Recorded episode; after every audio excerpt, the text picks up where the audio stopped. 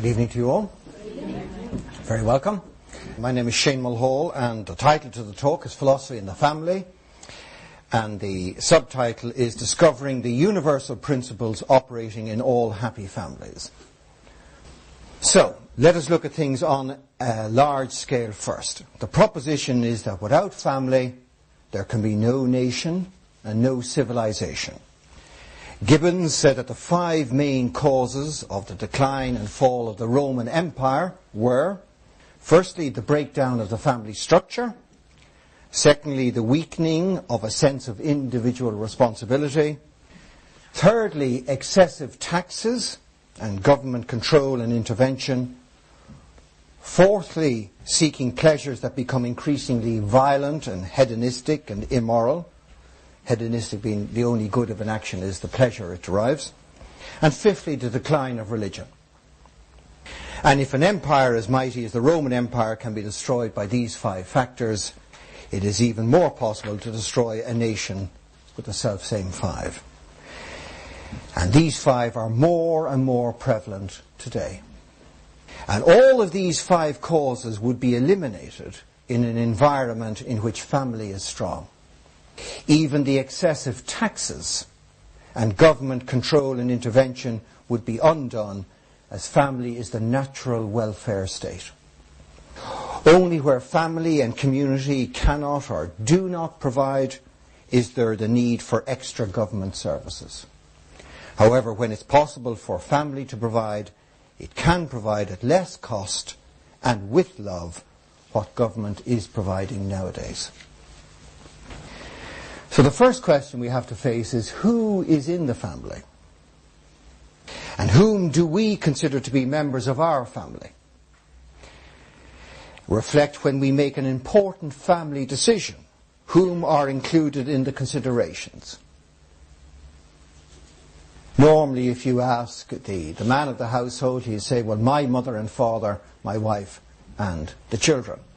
If you ask the woman of the household, she'd say, my mother and father, the husband and the children. But the full concept of family includes all relatives, pets and servants, if there are any, i.e. all those who benefit from and depend on the family unit. It also ranges over seven generations. So whenever you're making an important family decision, you take into account seven generations. the current generation, the previous three, and the three to come, the next three to come. And in this way, the wisdom and traditions of the past are passed on into the extended future. If we were setting out a park for the benefit of a town or a city, so if we were setting out, say, the Phoenix Park in Dublin for the benefit of the people of Dublin or the benefit of the people of Ireland, what time frame would we have in mind? It wouldn't be 10 years or 15 years. We wouldn't be planting trees and say, well, we want them fully grown in 10 or 15 years. In terms of a city, our time reference might be 500 to 1,000 years. In terms of a family, a full concept of family would be about 250 years. Now, why is family important and beneficial to society? Well, family is the building block of society. And just as to build a wall, you need a unit of construction, such as a brick, to build a society, you need family. Why is this so? Why can't you build society f- with individuals? And the reason why is because family is the first step from individuality to universality. The individual moves from care for himself or herself to surrender of personal needs for the betterment of a larger unit. Without the surrender of personal interests, there can be no true functioning of society. For example, all agree to drive on the same side of the road or else driving would be impossible. I've just got back from India and they do all drive on the same side of the road, the side you're on. it is a life-threatening experience to be in um, mechanized transport in India. But you can see, I mean, if people didn't agree to drive on the left-hand side of the road, driving would be impossible. Well, that's a surrender of a, maybe a personal preference for the betterment of a larger unit. Why is family important or beneficial to the individual? Well, the following five traditional benefits or functions of family show the importance and benefit of the family to the individual. And these are economic provision, protection, education, the passing on of religious, philosophical, cultural and moral beliefs, and conferring status, i.e. like he or she comes from a good family or you can trust them. They're hard-working people.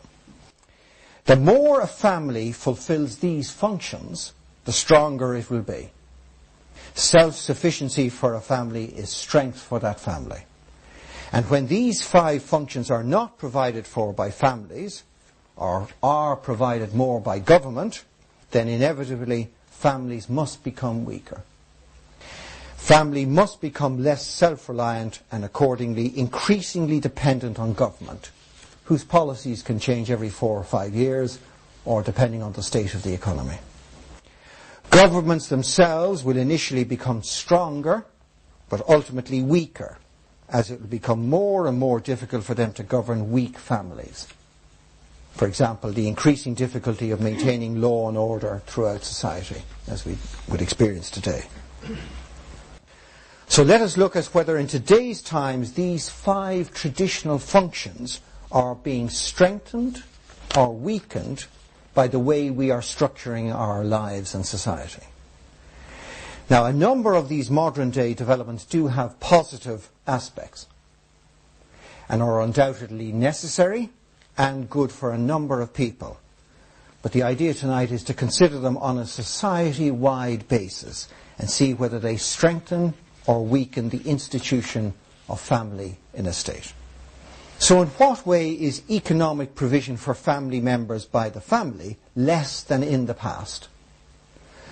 Well, you have the social welfare increasingly provides what family itself would have provided, creating an ever increasing number of people who live in a world of dependency.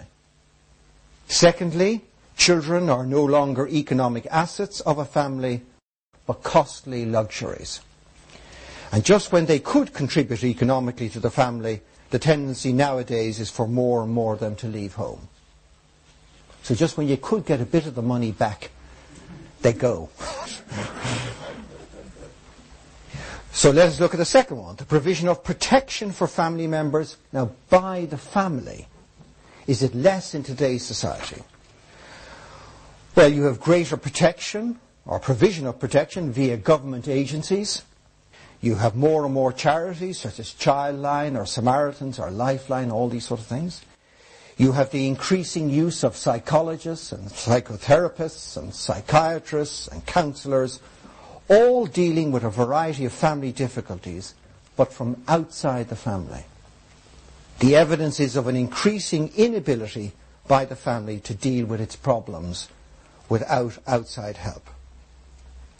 The third thing, with regard to uh, education function in today's times, we have the increased use of creches and preschools to educate the children. Also, parental teaching is being further eroded by television. Regarding to the passing on by members of the family of religious, philosophical, cultural and moral beliefs, we have the increased use of schools to provide moral education i.e. sex, euthanasia, divorce, abortion, all these sort of things. The expectation nowadays is that schools should teach children about these things. The decline in the role of grandparents and the extended family and religious beliefs are now delegated to the church or school. Apparently it's only about two or three hundred years old since religion was given over to the schools. The giving of religious beliefs onto the children was done by the parents up to about 300 years ago. Anyway. Finally, with regard to the conferring of status by the family in today's society. Nowadays, family income is much more important than family name. And families are less known as they live apart, and also they move much more frequently nowadays. Before, families lived in close proximity for many generations, so their qualities were known to the community. Now, when these five functions of family are fulfilled less than in the past, then the need to love and to be loved becomes even more strongly felt. And if this is not fulfilled and people are lonely in marriage, alienated in daily family life, or unable to communicate to those nearest and dearest to them, then they will search for alternatives to family life, such as separation, divorce, infidelity, workaholism, chemical dependency, teen alienation, depression, and suicide. And notice how all of these are on the increase. You can see what a happy talk this is. no.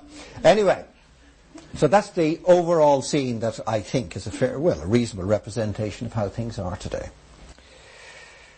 Leo Tolstoy said, happy families are all alike and every unhappy family is unhappy in its own way. So happy families are all alike and every unhappy family is unhappy in its own way. And if this statement is true, it means that there are principles that govern relationships, principles that are universal, timeless, and self-evident. And applying these principles brings the same happiness, and deviating from these principles brings unique misery. Sri Shankaracharya, the sage to whom the school put its question, said that family is bound together by love, affection, and sacrifice. And really all the content of the talk is based on this single statement. How can we bring this statement into practice? So we will examine within the family context what is love and how is it expressed, how is affection enacted, and what does it mean to sacrifice, and what is sacrificed. Now we the parents are the architects for the family, so we have to be the agent of change in our families. Gandhi said, you have to be the change you want to see in the world. Often we think that life would be perfect if we could only get other people to change.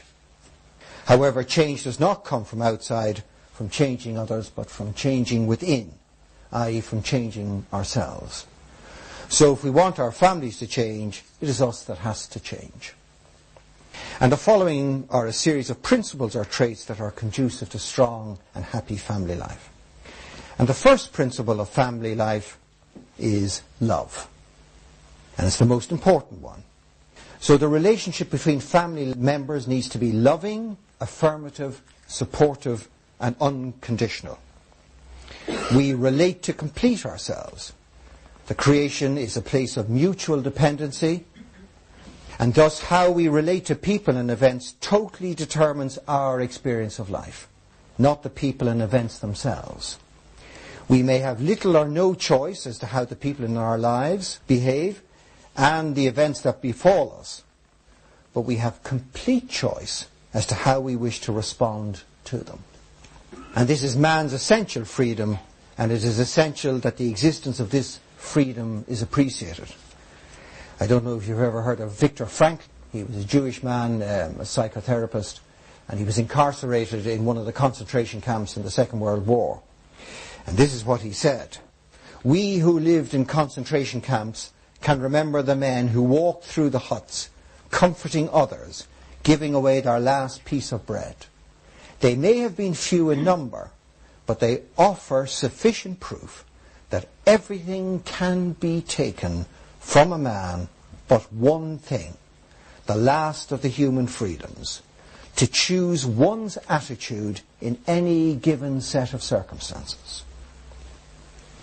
So we have total freedom as to how we wish to relate to people. The second aspect is that feelings are mutual. Again, Sri Shankaracharya said feelings are mutual. Love is met with love and hate is met with hate. And the implication is for us is that however we choose to relate to people, that is how they will relate to us. So if you ever wonder why people hate you so much and argue with you so much, now you know. Now, there are many different ways we can relate to people. These are all obvious, but I'll just name a few. With unconditional love, with conditional love, aggressively, harshly, judgmentally, supportively, encouragingly, caringly, passively, fearfully, domineeringly, possessively. All these sorts of things. Having freedom of choice, we need to choose the emotional ground with which we relate to people. So some people always meet people with suspicion. Some people meet people always with fear. Some with as if they're superior to other people or inferior to other people or aggressively or all these sort of things. Now, if we are aggressive, then we will be related to with aggression or passivity. We get the same back or its direct opposite. So you get either somebody who shouts back at you or somebody who goes very quiet and resents you from inside. When we go into a house, we can tell by its atmosphere as to how people relate in it. The emotional ground of the family. It could be tense, serious, strained, humorous, caring, hospitable, formal, informal, competitive, or whatever. And when in the family there is any of the following aggression, passivity, domination, criticism, hypersensitivity, low self-worth, extreme dependency, fear of failure, martyrdom, timidity, anxiety to please, constant complaining, manipulation, ridicule, irritability, withdrawal, workaholism, perfectionism, then the basis on which that family relates needs to be examined. Now, none of you would have recognized any of those uh, features. but if those features do apply in a family, they are the product of an impure emotional ground. They produce all these factors. The only true emotional ground for a family is one of unconditional love. So the question for us is what is the emotional ground for our family? Only when we relate with unconditional love will there be a home which is a pleasure to be in, a joy to return to, and a delight to bring one's friends to. The next factor with regard to love is that love is a verb. The feeling of love arises from the activity of loving. If there is no loving, then one day there will not be the feeling of love. Sometimes people say, I don't feel any love anymore for him or her. Well, it's nothing to do with him or her. It's when you stop the activity of loving the other person, then the feeling goes. To grow stronger in love is to enact it. And it is relatively easy to say that we love but love being a verb is only fulfilled when it is truly enacted. And in the strong family, love is enacted daily. To help us enact love, we should open a family love account. Each day, we and our family members should make lodgements into that family love account by enacting love in the form of affection, affirmation, praise, gratitude, support or sacrifice. If we do this, if you actually introduce this into the family, you'll find that particularly the children will respond to this with remarkable endeavours. They'll be running up to you every 10 minutes saying they've just made a lodgement. Unfortunately, by saying it, they're sort of making a withdrawal. But anyway, they, that's the way it is. They, anyway, every day Everybody is asked to make daily lodgements. Now, not once a year lodgements like when you bring the whole family to Disney World or something like that. That doesn't work. So daily lodgements, and we should seek out and find little ways to express our love on a daily basis. When our children were young, this is many years ago, you couldn't get polo fruits in Ireland. You know polo means, but you couldn't get polo fruits. So uh, when I went on philosophy residentials in England, I would come back with a packet of polo fruits for each of the children. I'd say, these are special imported sweets just for you. Now it cost about a euro, but the value I got out of that was remarkable. Now the question for each member of the family is, are they taking more than they are giving? Families become rich by giving and are bankrupted by taking. So see how wealthy in love we can make our families be by making daily lodgements to the family love account. The next aspect of love is that much love that is felt is actually unspoken, which is a tragedy. So it needs to be expressed frequently. So at some stage soon, let there be a family lunch or dinner where everybody sits down together. And at this lunch or dinner, each person, no matter how young, on the basis that they can speak now, well, no matter how young, subject to the fact that they can speak, tells each other family member why it is so great to have that person as a member of the family. What it is that they admire about them, or what they have taught them, how they have benefited from them, or what they prize about them that enriches the family. They do not have to be long statements, just what each would like to say about the other. And you take one member of the family at a time, and everybody else then speaks about that person, why it is so great to have that person in the family. There may be some embarrassment, particularly by teenagers, but don't let that stop you. It can be helpful if one of the parents is the first to speak. Also, by dining out, it can add to it as a sort of a family affair. Now, if you do this, and it's a remarkable thing to do, absolutely remarkable, you'll be surprised by how valued you all are. And even more surprisingly, you will be absolutely stunned by what you're valued for. You will not be what you think. And bring the tissues. because there won't be a dry eye in the house. The next factor is to do with surrender. Nowadays, people particularly do not like the concept of surrender. They think I want to be independent, as if surrendering would deny your independence. So there's much more emphasis on personal rights, particularly to pursue one's own happiness. However, in the happy family, there is much surrender for the greater good of the whole family. All relationship is surrender or sacrifice. It is surrender motivated by love. The basis of relationship in the true family is the needs of the family rather than the personal wants of the individual. And what needs to be appreciated is that if the surrender is made for the family, then all family members benefit, including the one who's doing the surrendering. So surrendering does not lead to exploitation or martyrdom or a win-lose situation.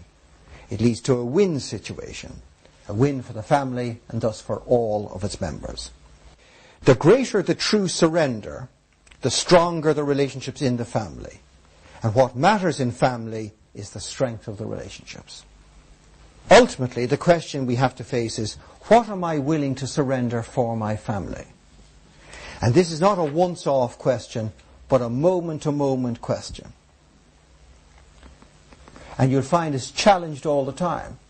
And you know, it's like if somebody asked me, or if my wife asked me, if, let's say she became ill and she said to me, look, you know, I, my kidneys are whatever, down the Swanee, and the doctor has said that you're compatible and I need one of your kidneys. I wouldn't have to think for five seconds, that you can have a, one of my kidneys. So that's not a problem. But when I go down to the video store to pick a film that we're both going to watch, right, I am seriously challenged. She can have the kidney, but please let me pick the video. So I don't want to watch Tom Ryan and, or whatever, Tom Hanks and Meg Ryan anymore. I want to watch something that, you know, barely gets through the censorship because of its violence and uh, horrors and all that sort of stuff. And takes an immense discipline here to surrender one's own sort of appalling tastes in films to consider something that we might both enjoy. Kidney anytime. And you'll find this, that you will make amazingly large sacrifices for a family, but you won't go on a Saturday afternoon to pick the wallpaper. So how much I am willing to surrender determines the depth of love for my family and the depth of love will determine the strength of relationships. And this is an everyday question. The next factor is communication. And this is the second trait in the happy family life. In the family, we all need to be shown that we are loved, and we also need to be told that we are loved. And how often do we actually tell our loved ones that they are loved ones? When is the last time we told our teenage son or daughter we love them? Now, communication involves listening and speaking. And the key factors to true listening are acceptance, so unconditional acceptance of the person who is talking, i.e. total. To listen unconditionally is to listen from the heart, and then there is a response from love. If we listen from the head, there may be a reaction from a fixed set of ideas. The second thing is interest. Total interest, which means fullness of presence, body, mind and heart. This is the only thing happening in your life right now, that you're listening to that person. So do not be busy and listening, just listen. If you wonder why teenagers stop talking to their parents, it's because their parents are always doing something while the teenager is trying to talk to them. Then they give up. Thirdly, with regard to time, give the speaker all the time in the world. Do not say yes, yes, yes, hurrying them along, making them feel that there's something else we would prefer to be doing. As the speaker, we do not want to be put under pressure, or else it will feel like one of those traffic cops urging you on. You know, the traffic cops, they expect you to be able to get to 0 to 60 in about two seconds when they start waving their hands. The next factor is appreciating the need. And it's important to appreciate the actual need in the conversation. And this comes with empathy or compassion. Often the person does not want a solution. They simply want to be listened to. Listening shows interest and love, and that is often enough for most people. They are not expecting us to solve the problem. They only want to share the problem. This is a considerable problem for the male species. Men feel if they're intelligent, if they can solve problems. But in fact, while they're trying to solve the problem, they're being totally unintelligent because that's not the need. The need is simply to share the problem. Another difficulty, particularly for the male of the species, is we should listen to the very last word. There may be lots of words, but we listen to the very last word. You know the way a child has only got two words out of its mouth and the parent is already advising, criticizing, etc. Or else one's wife is giving a detailed explanation on some matter and the man's attention drifts back to the paper or simply his eyes become vacant as he wonders whether Manchester United should ever have sold David Beckham. The next factor with regard to listening is one must get behind the words. Whenever a person is speaking, they are always telling you something about themselves. So even if a person says, you never listen to me, they are telling you something about themselves as well as something about you. Do we appreciate that? i.e. that they feel neglected, not valued or whatever. Normally we hear only the words. So we say things like, of course I listen to you. Am I listening to you right now? Does that make sense? Which is a complete and utter waste of time. So normally we only hear the words, i.e. what they say about us, and then perhaps a reaction arises in the form of anger. If we hear what they are saying about themselves, then compassion arises. What is required is that we respond to the need, i.e. what they are saying about themselves, and not react to the words. The last factor with regard to listening is that we should listen first and speak second. So this is a useful discipline. Consider, do we seek first to understand the other person and then for ourselves to be understood or vice versa? Do we prefer to be understood first? The key is to seek to understand the other before we seek to direct them or influence them. When we understand first, then we will not judge. Now, turning to speaking, we should speak what is in our heart. We speak the very last bit. We do not speak simply what we wish to reveal but we speak what is there. If the contents of the heart are not spoken, then we cannot be known. Or we cannot know the other. If we are not known, we cannot be cared for. If we do not know others, they cannot be cared for. And this is what true honesty of speech really means. It does not mean simply speaking truthfully. It means speaking all of the truth. And it does require courage. And its fruit is fullness of relationship. Secondly, only speak when there is a listener. Do not speak when there is nobody listening, as it simply renders ineffective whatever has been said. Also consider the state and capacity of the listener before raising important matters. There is a time to speak, and it is not when we want to speak, but when the listener can best receive what we need to say. You notice it particularly with teenage daughters. They ask you something important just as you're going out the door. The idea is to give you no time to fully consider what they're asking you, in the hope that you might just say yes as you rush. Now, one golden rule of relationship, and it is particularly important when it comes to communication, is that we take full responsibility for our own feelings.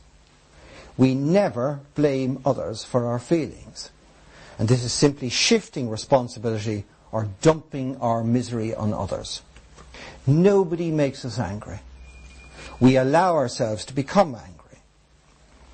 And it's important to appreciate that we are completely responsible for our own feelings. We may have no control over whether others give us offence, but we have absolute control over whether we take offence. Nobody can force us to take offence. Now we all have feelings and we all have negative feelings. So how are we to inform others of our negative feelings without blaming or dumping on them? Well, having taken full responsibility for the arising of the feeling, we can express how we experience something. And this is not blaming, it's simply informing. It is a description of an experience, not a judgment as to how that experience was caused. It may not produce agreement from the listener, but if loved by the listener, it will produce compassion and understanding. Then the listener will be moved to remove any misery which has befallen us. And I've told this story before. Anne, who's my wife, we're married now about 31 years. For about the first 15 years of our marriage, every time a good-looking woman was in my eyesight, I would stare at her. And for about the first 10 years, of our marriage, Anne would say something. Every time I stared at a good-looking woman, she'd say something. She'd say, stop that, or why do you do that? And I would give pathetic answers like, I've just got weak eyes. yeah. Or, look, this is the way I am and leave me alone. And just really ridiculous reactions to her comments. Anyway, one day I was driving the car and she was by my side and we were going down a road and this good looking girl or woman was walking up the uh, right hand side of the road, so I looked at her. And Anne said to me, she said, You know, every time you look at another woman, it hurts me. That's all she said. She simply described her experience. There was no instruction to stop or anything like that. She just simply described her experience. And it was one of those magic moments because I actually heard what she said. And uh, in a nanosecond, a whole image appeared in my mind. And the image was that I was holding her hand too tightly without knowing it, so that I was causing her physical pain. And she said to me, You're holding my hand too tightly, it hurts me. And I asked myself, all this in a nanosecond now, that if I knew that I was physically causing pain to my wife, could I continue to do so? Could I just say, Well, I don't care, this is the way I hold hands? This is my style of holding hands. And it became obvious that I couldn't. I couldn't just go on hurting her by holding her hand. And I said, if I knowingly cannot inflict physical pain on her, how can I knowingly inflict emotional pain on her? So I decided there and then to stop staring at good looking women.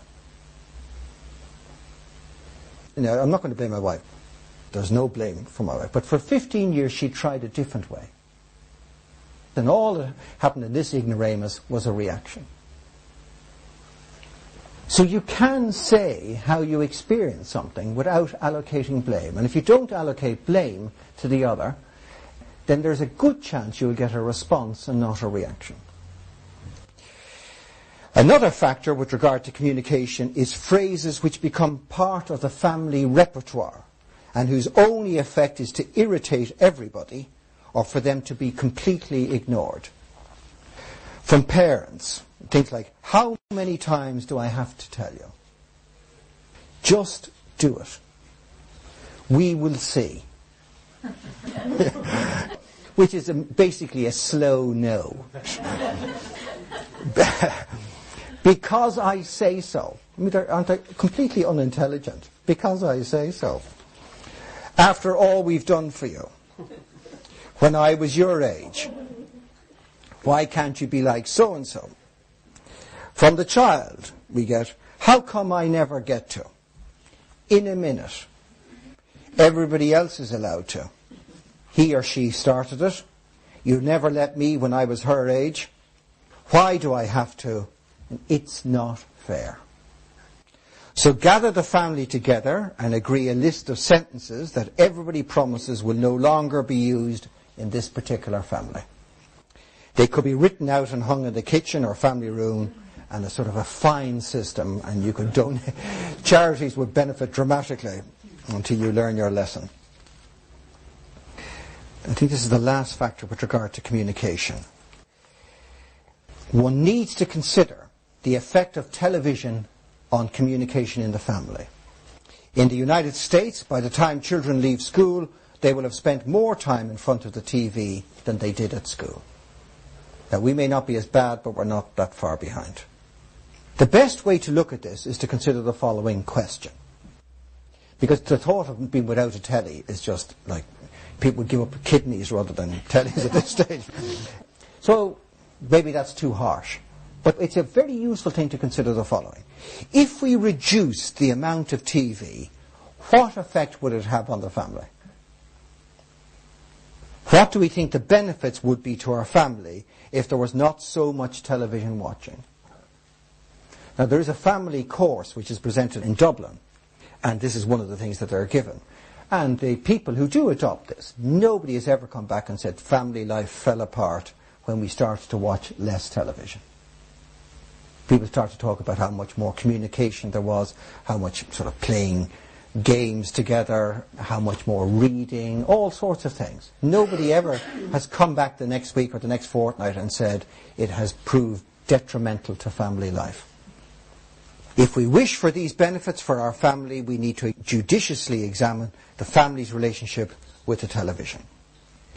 The next trait in the happy family is high self-esteem in the family members. Now, do we wish our children to behave as we do?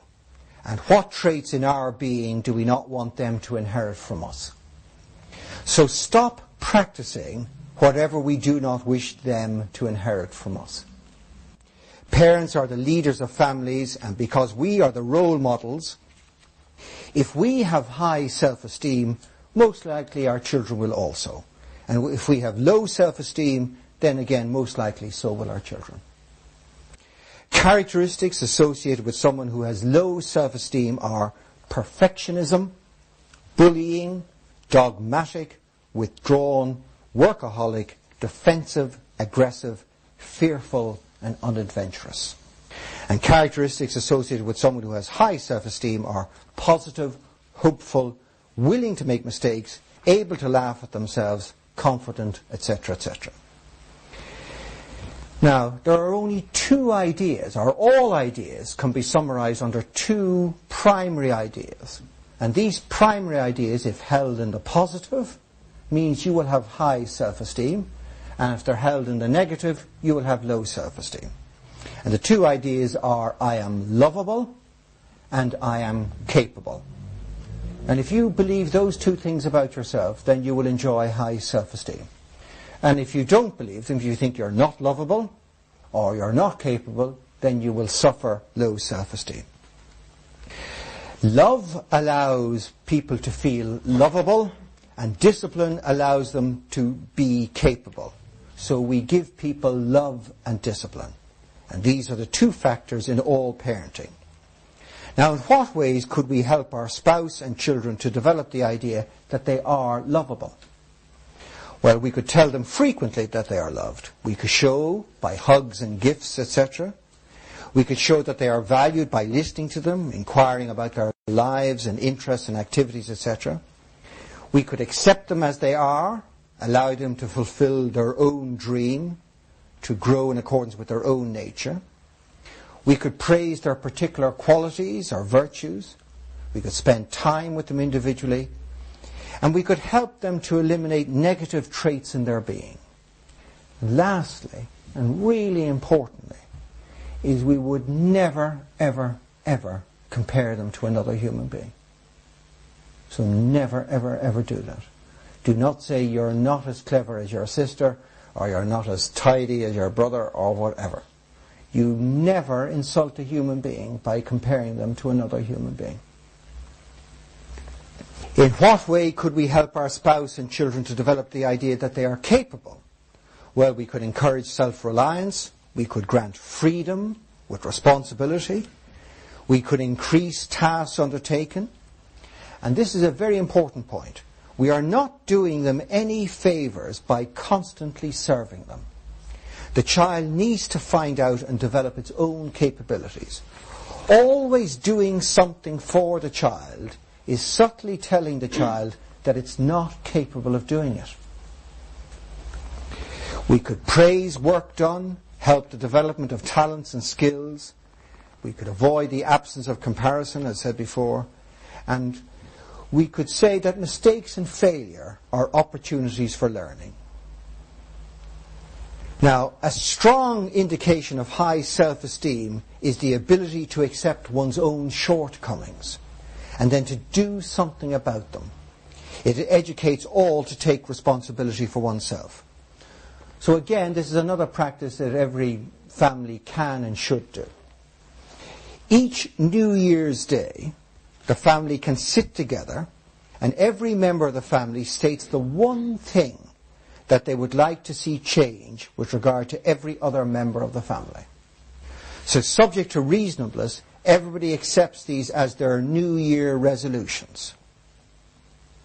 Does that make sense? So you get a chance, you'd say, well, I would just wish, you could say it about your wife or your husband, you say it about the children. I would just wish you kept your room tidy or you controlled your temper or whatever it is. And you get to pass a recommendation to each member of the family. They also get to pass one on you. So if you're the first to speak, be very careful what you say. No, it's not true. In simple terms, everybody is helping everybody else to grow as a person. It's also very revealing as regards one's own behaviour. I remember my daughter when she was about 18, and we did this, my eldest daughter, and she said, Dad, I would like you to stop making smart aleck comments about my boyfriends. Now, I used to get immense pleasure out of this. and it got rid of most of them. So, uh, but anyway, I hadn't appreciated her sensitivity. Does that make sense? I usually just make smart remarks and laugh uproariously and all that sort of stuff. But all it was was was hurting her. That's all it did. Its only fruit was I got a bit of a laugh, but she was hurt. So you stop doing it. Now she's married. anyway. The next trait in the happy family is a strong sense of responsibility. To do our duty before claiming our rights is the way of love. The reverse is the way of selfishness, of me first. And do we recognize how often members of the family seek to demand their rights before they fulfill their duties? And just think of the difference it would make if we did our duty before we claimed our rights. Irresponsible children grow into irresponsible adults. We need to understand the relationship between responsibility and self-esteem. With responsibility comes the belief in one's own capacity to contribute and the feeling that each individual counts and makes a difference. And responsibility obviously means more than doing one's own chores, so called. One is responsible for one's own emotional state and therefore does not have the right to inflict it on others. whining, bickering, etc., should not be allowed. All are responsible for harmony in the home. So the family should expect members to live with the consequences of irresponsibility. So lost library books are paid for. Actions are apologized for and sanctions or withdrawal of privileges operate when responsibility is not fulfilled.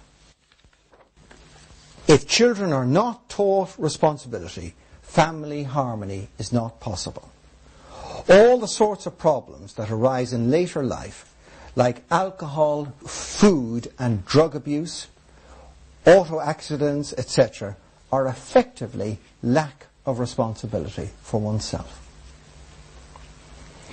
With regard to spiritual and moral values, this is the next principle in a strong and happy family.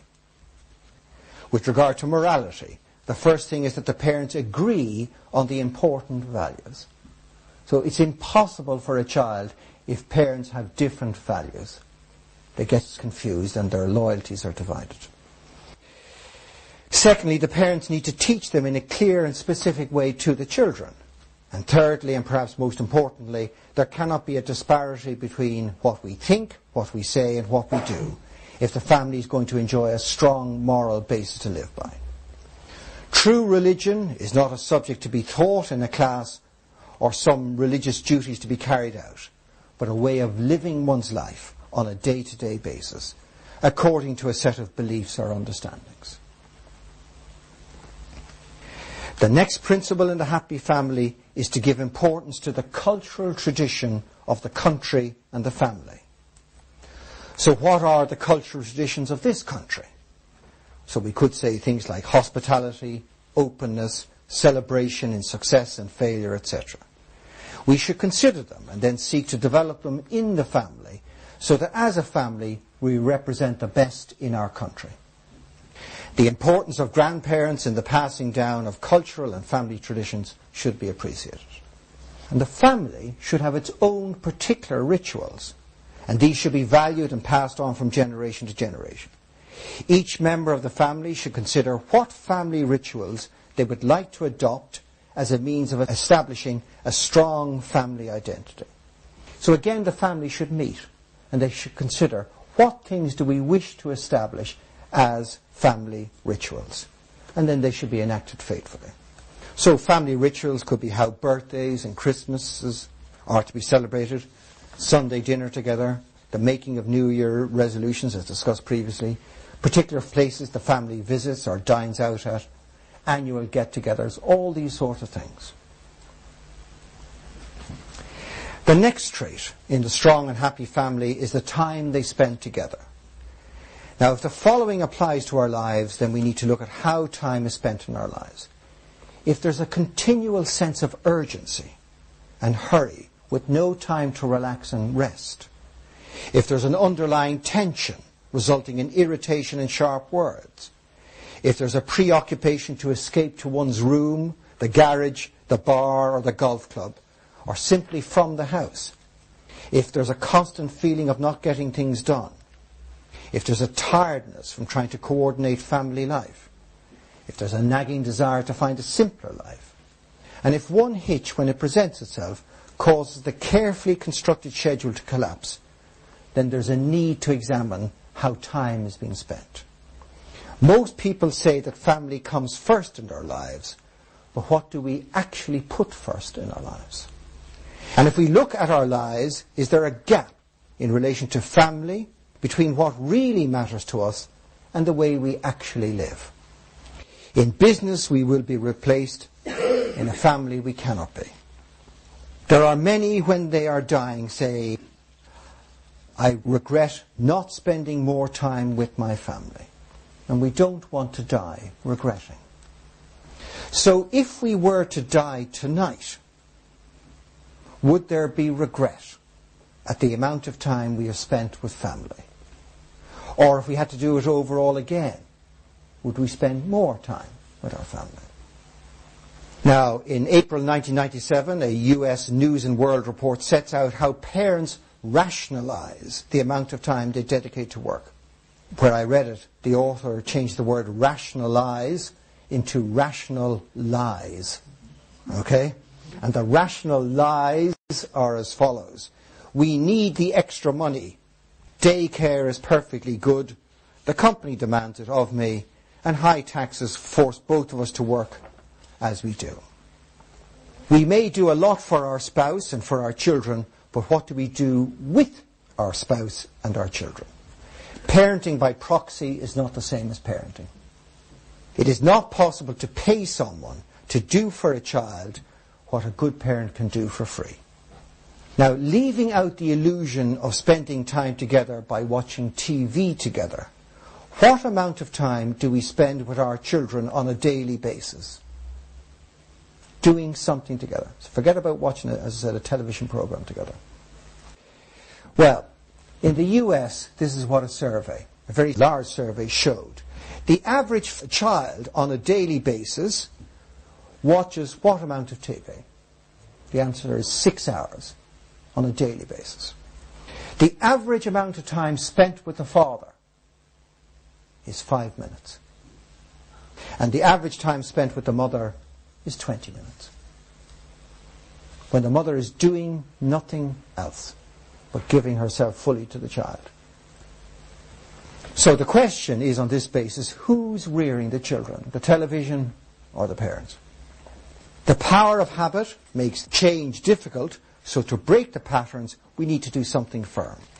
And what is required is a firm resolution that family time is non-negotiable and not that work time is non-negotiable. So how can we help to ensure that there is family time? And the need is to establish a family calendar. Firstly, both parents and the children write out the favourite things they like to do as a family.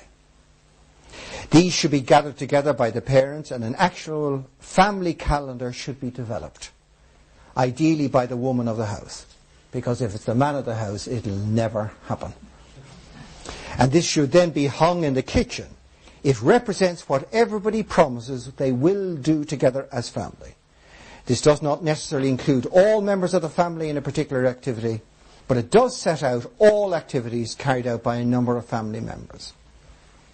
Now, in our house, what we did later on, when the children were a bit older, I told my son that I was appointing him CEO of the family. Now, he's interested in business, so he thought this would mean that he was going to become the chief executive officer of the um, family, and all authority would rest with him. But I explained to him that CEO meant he was the chief entertainment officer. and his job, which he did for about four or five years, and it was fantastic, his job was to scour the newspapers for what was on, whether it was a film or a play or a concert or whatever was on. Or just that he would organise that we go for a walk or something like that, or we'd visit some place of historical interest or whatever it was. And what he would do is he would ring around the family members make sure that everybody was available, and then he would use my credit card to book the event. Now, it worked absolutely brilliantly. I went to all sorts of things I wouldn't go. I went to the Roy Orbison story, the uh, Mama Cass story. I went to art exhibitions, which I wouldn't ordinarily be seen dead in. Because when your son rings you up and he says, everybody's happy to go to X, will you come? You can't say no. You just can't say no. And I think of the number of Fridays that I would have come home feeling tired and just fallen asleep in front of the telly. But if he said, look, no, we've organised ABC, then you do it. So it was fantastic. The family needs to plan its usage of time, ideally via the family calendar, or else apathy, laziness, disorganization, excuses will take over. It needs to be structured, and not when we get time, we must do this or that. Because you'll never get that time. So schedule activities into the calendar. Do not wait for free time, and do not let it be left over time. The key is to make the big and important things, i.e. family activities, immovable, or else the little things will constantly get in the way. One other family activity which is very important is that the parents spend time with themselves alone and also each spend time with each child separately. So once a week, the mother and father should have a time to themselves outside the family home, not bringing any children with them. And this is time to relate, to refresh, to dissolve any issues, to make family decisions, etc. And then once every couple of months, each parent should spend time with one child on an individual basis. Now it could be a walk, a shopping excursion, a weekend away or whatever. So what I used to do if I was going down to Woody's or a DIY store, I would say to one of the children, come on with me. And then they would come with me and then we'd say, I'd say, we'll go for lunch together. And then you'd talk to them or you'd let them talk to you. And let them tell you about their friends and what they were interested in or was anything troubling them at school or at home or anything like that at all. The time is for the child to get to know the child, to meet him or her as she is now, to inquire into their interests and activities, to help relieve them of worries and doubts, to advise and give direction about their behavior. For the period of time with them, it is to be as if they are special. In fact, that they feel in this time that they're the only person in the parent's life. So I heartily recommend that. But once every couple of months, you bring each child on a special trip. As it can be just down to the shops or it can be away for a weekend. And really get to know the child where they're at right now. Now, to finish this, to have a great family, one must have a great vision for the family. And the establishment of a family charter does this. A country has its constitution and a family should have a charter.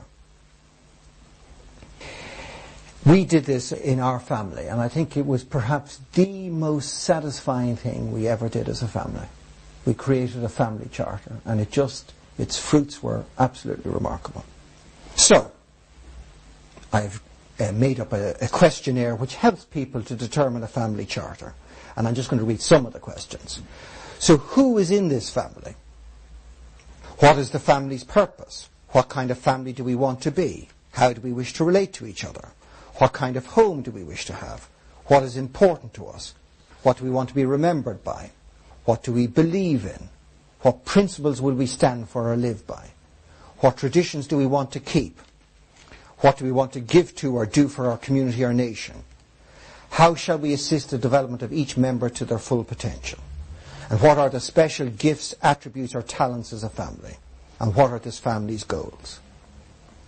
Now there are more questions than that, but the idea is you bring every, every member of the family together, you give them these questions. They're asked to spend a week or a fortnight considering these questions, and they come back with their answers. And then everybody reads them out. So they say, I think our family stands for this. Or our family belief is X. Or this is our quality as a family. So what you do, uh, you listen, you listen to everybody's input, you don't correct anything, and then one member of the family, normally the mother or the father, takes all the answered questionnaires and tries to bring it together uh, as a single statement. And uh, the idea is that everybody's ideas are respected, nobody's ideas are rejected, but you must get everybody to agree on everything. So it's not a majority vote. So either everybody agrees that we are such and such. So you do an initial draft and then you meet your children again and you read it out to them and then you revise the draft until everybody is happy to sign the family charter.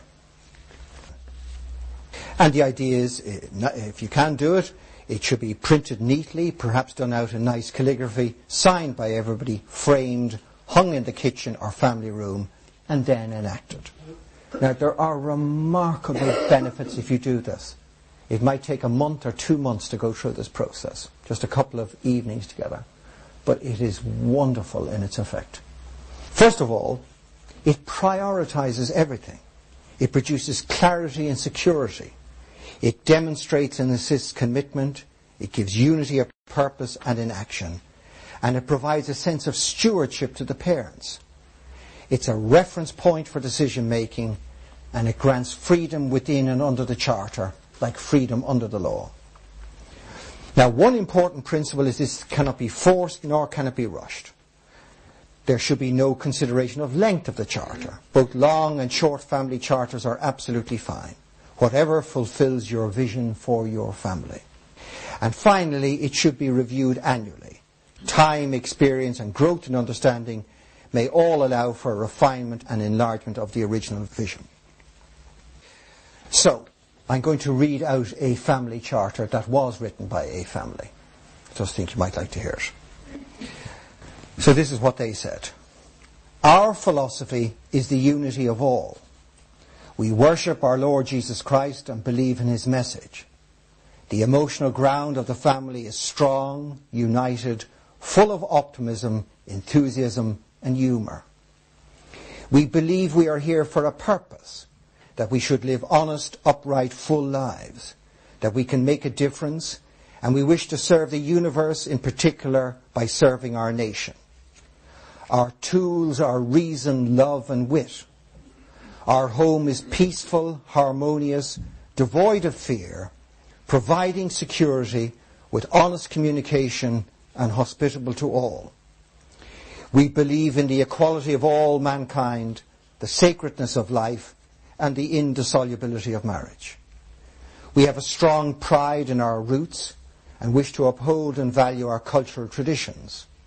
We respect the institutions and laws of our country. We value truth, justice, service, love, charity, patience, gentleness, and respect for ourselves and others. Our wealth creation and our energies are for the provision of good family life and the welfare of humanity. We accept our individuality and seek to encourage and help others to realize their full potential. We will never let any of the family suffer alone. We listen to discover the needs of others in the family and then help to fulfill them. Our particular strengths are idealism, power of speech, energy, perseverance, passion, loyalty, and the belief that nothing is impossible. Our vision for the family is to be one of the great families of Ireland, to produce generations of leaders, and to pave the way for those who come after us. Our priorities are knowledge, freedom, health, and prosperity for all. Home is our centre from which we go out rested to meet the world and to which we return to be refreshed in body, mind, heart and soul. We believe that family is for sharing, companionship, an opportunity to express love, and that it requires sacrifice, commitment, and growth of being. We welcome all children who enter into our family, we respect our elders, we look out for our neighbours, and we endeavour to care for and uplift all. We wish to ensure that each of the children create a family which surpasses this one. We shall let our light shine before men, and our works will glorify our Father which is in heaven. And we agree to use all that we have been endowed with to fulfill this charter. So, your family charter is effectively your family Bible. It will guide you to greatness and fulfillment, and it will help to establish a family that perhaps will become one of the great families of Ireland and will last 250 years at least. So remember that all of family life is based on love, affection and sacrifice. And with these three, happy family life is assured. So good luck with your family life and thank you. That's it.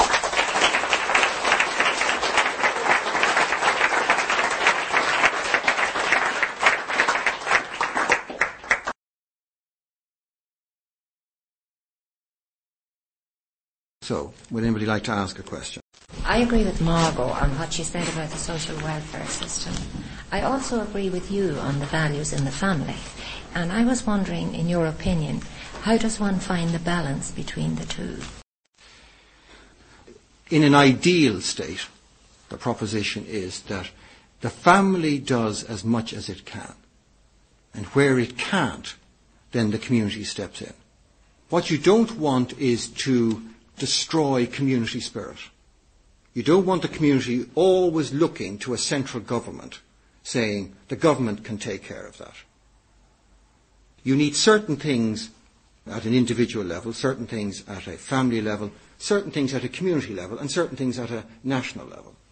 So, if Ireland was going to go to war, it's not particularly helpful if Limerick declares war. It should be the central government. Peace and law and order, those things are handled by central government. But other things are much better handled at community level and even sometimes better still at family level. So what you do is you encourage the family, first of all, to take up its responsibility as much as it can. What it cannot do, then the community takes up, and what it cannot do, the state takes up. That's the idea.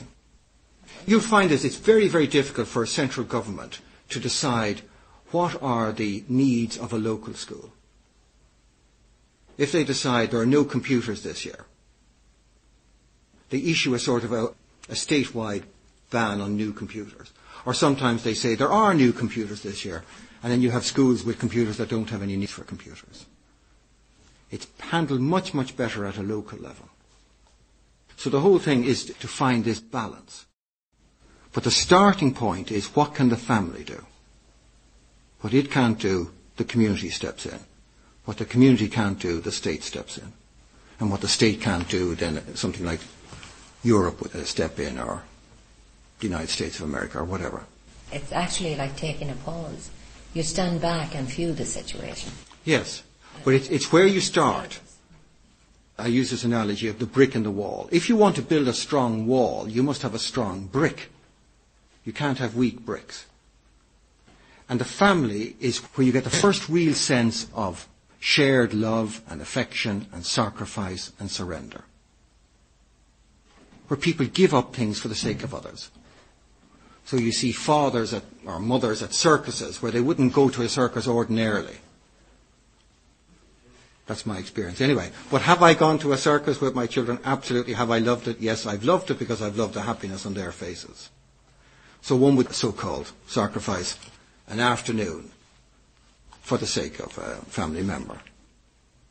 Now, if you can make that very strong, then the community becomes very strong. And if the community becomes very strong, then the um, society becomes very strong. The other way doesn't work. You can have very strong government and a society that just breaks up. Does that make sense as, as regards the starting point? That one must keep building. Yes, but it's important to get the starting point. Nowadays, there's tremendous looking to government to solve the problems. I just say this, for a long time, Irish people look to the government to create jobs. The government can create employment, but it can't create jobs. It is much better if the people create their own jobs. What the government should do is provide an environment which encourages people to work and to create wealth and share that wealth. So it's just, the danger is, is when you keep looking to a government which basically has law as its basis and not love to satisfy the needs of a family where love is the basis of a family. Yes, anybody else? What can uh, a government do, in this case the Irish government, do to foster family values? Because the inference from your talk seems to be that, that the government or the state in some way has contributed towards this demise of the family as an, as an entity or as a unit. And we've somewhat become dependent on the state. Of course, that gives the state a lot of power. Yes. And influence over us. So, in order to reverse that trend, what should the state, or what should we be demanding of our TDs and so on, which will ensure that the, the tide is reversed and that the state becomes more a servant of the family yes. rather than leaving the family as it is now more dependent on the state yes. as you've described in your lecture. Yeah, I, don't know if actually the government can do an awful lot. I mean, it may be like the British Labour government where it decides it will promote family values and it'll have a, a 50 million pound ad campaign and things like that, which I think will only have nominal effect my own belief is that it's up to people themselves. I don't think you can look to the state to contribute greatly about this, other than to make sure that none of its laws are against family.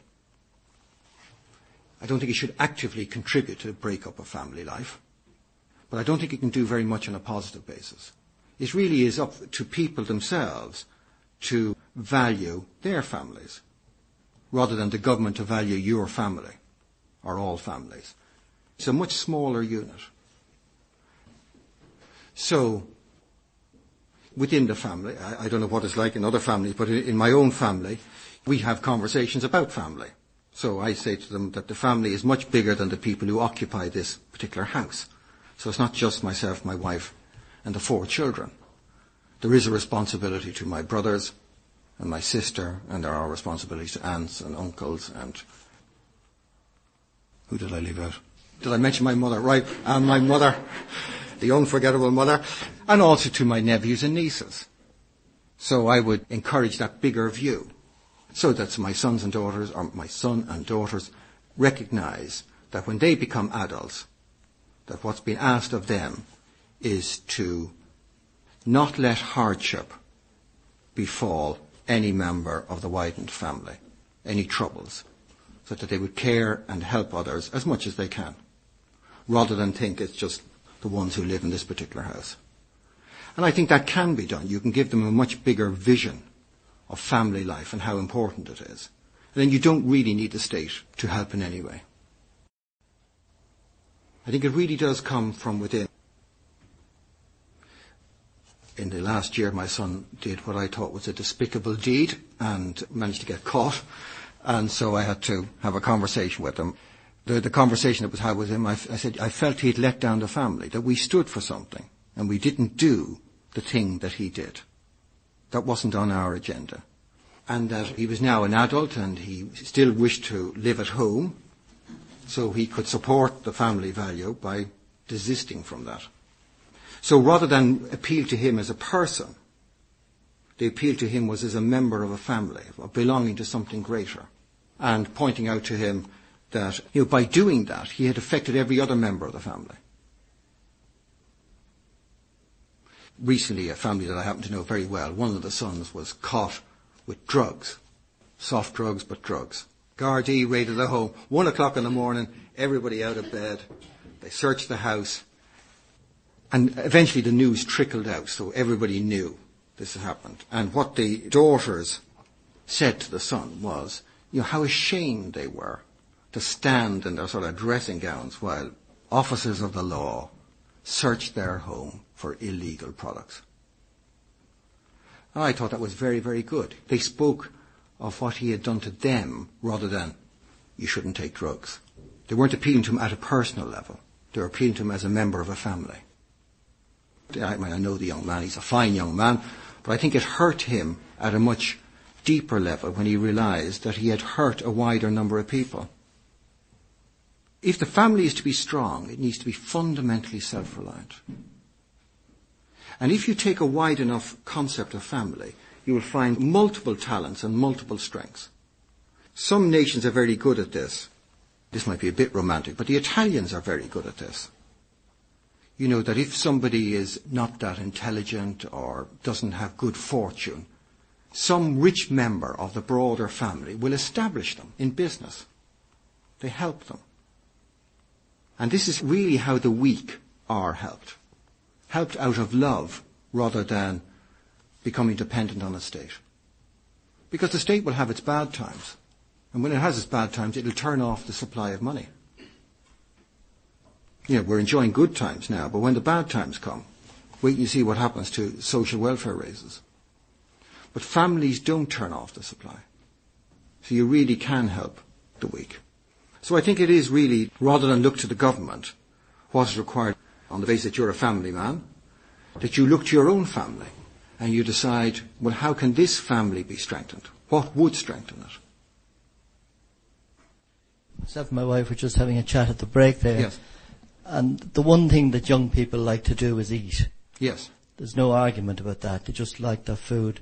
And what we found over the years is the one thing that's important in our family is mealtime. Yes. It's exactly. sacred. Yes. And they understand that, that that's the one time they come together, they sit together, Yes. they give everybody else attention, they listen, they talk, they turn off the television. Absolutely. And it happens when we are together. It's now the one thing that we do well together. Yes. Well, Uh, excellent. Uh, so mealtime, I find, you know, particularly with because they like their food and because their mother cooks a good meal. That's important. The healthy combination. Yeah. The desire for food and good food. no, absolutely. It is important that the family comes together on a regular basis. And it's much more than just the food. This is where real conversation can take place. Real conversation. And at sort of family, it's not, well, hopefully, it's not a lecture by the father and the mother to the young. It is much more a sharing of views. That is absolutely excellent. Well, at this stage, the father and mother do most of the listening. well, that's, that's even more excellent. More excellent. But that's quite rare nowadays. Quite rare. These things are all absolutely possible. You know, if I travel away from home, I ask my children to care for my wife. That's what I ask them to do. I say, when I'm away, I want you to make sure that your mother is cared for. So that they have that sense of responsibility. One day I may not come back, I may be knocked over by the bus. And I want them to have that sense that their mother is not to be abandoned or whatever. That they really do care for her. That I don't come home and find that there's a, a whole list of things to do that my son and daughters were absolutely capable of doing while I was away. That they should do that to make sure that the house continues to function properly. So you can instill these values. And it's important to get a value. And everybody loves belonging to something bigger. Sometimes at a Christmas meal, you look around the table and you see the three generations or whatever it is and a broader number of people, you can feel good belonging to a greater unity. And if you sometimes, say in, in terms of sport, and Ireland win a match or something like that, again, that tremendous joy of belonging to a bigger unity. Well, family is the first step away from individual existence to join a greater whole. And in a way, if you don't make that step, it's very hard to go beyond it. If you can't find unity, if you can't you know, have love, affection and sacrifice in the family, you will find it very hard to develop that for your community or your nation. So it's a great training ground to develop statesmen and women. You know, world class men and women. You said something there about to, that you said to your son that you felt you felt that he had let the family down, and I thought that was a little bit harsh because recently one of our children felt he had let us down, and we had said, well, if he had let anybody down, maybe he had let himself down who he was upset when he's speaking to us, and he went on to say that he went way back to a, time in school where the teacher had wrote, written home a note complaining about him, and my husband sat down and he wrote a letter back telling his teacher that he thought he was talking about two different children, that he saw, he, he told the teacher all the qualities his child had, and it made an awful difference to his relationship with the teacher then. But what struck me when you said the words was that he was so upset that he thought he was letting us down. And I think that maybe I'm trying to advise you, and that's really not what I want to do, but there's, there's more that has to follow when you say to your son, you let us down, because what has to follow as a family after that is when he reforms, if he does, you have to say to him, well, I have to admire you. Oh, absolutely. Yeah. You know, I just, I thought the words were very harsh. My personality, I'm a softie, and I would get it hard to say to my children, you've let us down, you know. Yes. I think it's very strong. Uh, absolutely. Very absolutely strong. strong. Deliberately so. say, uh, make it a child. When a child breaks free from you and is going to run across the road in front of traffic, you're not soft. You let out a scream to stop it in its tracks.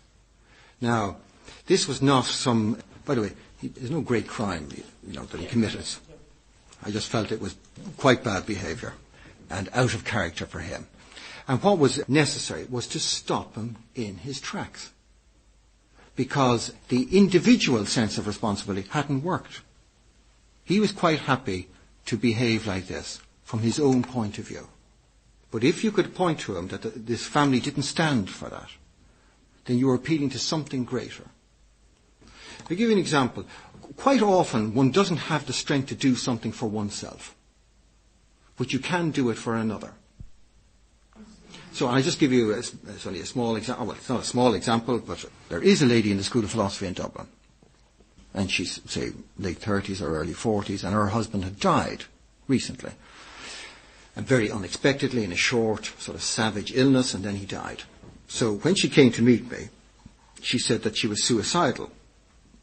I gave her all the philosophical answers about not committing suicide, and had no effect at all. And I said, well, do you not wish happiness for yourself at any stage? And she basically said no. And she neither could respond to reason for herself, nor did she have the strength to do anything for herself.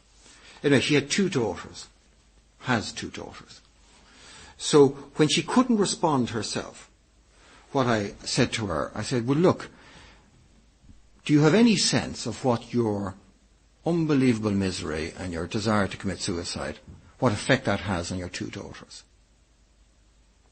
I asked her just to consider that effect. And asked her, you know, that you know, one day her two daughters may marry. And if they had to go into a marriage with the fear that if their husband dies, that they would be suicidal, it means they will always be worried. And I said, imagine what it would be like if you could overcome this misery and live a happy and full life after the death of your husband. What an unbelievable example that would be to your two daughters. So I asked her, did she think she could do it for her daughters? And she said, absolutely. She couldn't do it for herself, but she could do it for her daughters. So quite often, when you appeal to something greater, like a family, you give the person the strength to do what they couldn't do themselves. That's the reasoning behind it. And also, at times, the words have to be pretty shocking to wake the person up. But the key is for them to have no trace. When myself and my son had this conversation, and it was a pretty challenging conversation, and I said all these words, I'm much worse, so, and then he apologized unreservedly, which I asked him to do. And then I said, well, would you like a cup of tea or a cup of coffee? Then it's over. It's completely over. Oh, absolutely. Oh, of course. Oh, yeah. The whole idea is.